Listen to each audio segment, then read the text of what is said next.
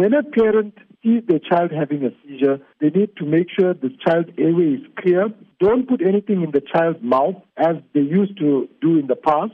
Make sure that there are no dangerous obstacles near the child because when the child has a seizure, remember their limbs can move quite violently sometimes and they can injure themselves. And you should take them to the nearest healthcare facility to be assessed. Most of the febrile seizures, however, they last less than 15 minutes. Will it have any long lasting effects on the child's cognitive ability or brain? That's an excellent question. No.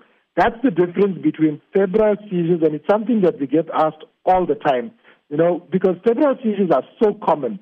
You know, temperature is one of the commonest presenting problems in children that we see as pediatricians or doctors.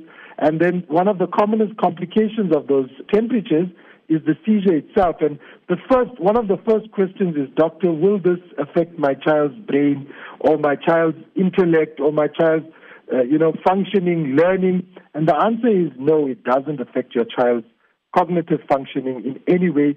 The prognosis for your child's neurology, neurodevelopment, cognitive function is absolutely perfect. It has no effect on them at all.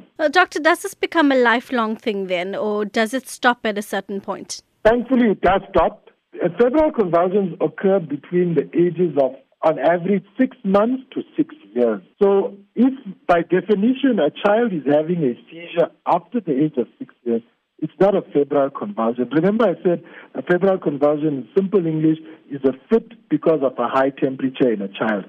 These children shouldn't fit from a high temperature after the age of six. If it's happening after the age of six, then there's something else we need to check for in this child. Let's talk about mitigating that risk. If a child is developing a fever and is prone to febrile convulsions, what should a parent do to prevent it reaching that stage? A temperature between 37.5 and 38.5 is a low grade fever, and it's actually beneficial for the child's illness because it helps to to kill the bug, to get rid of the bug, and it helps to shorten the duration of the illness. As soon as it goes above 38.5, they should use some measures to bring down the temperature, either by giving some oral medication, you know, by mouth to bring the temperature down.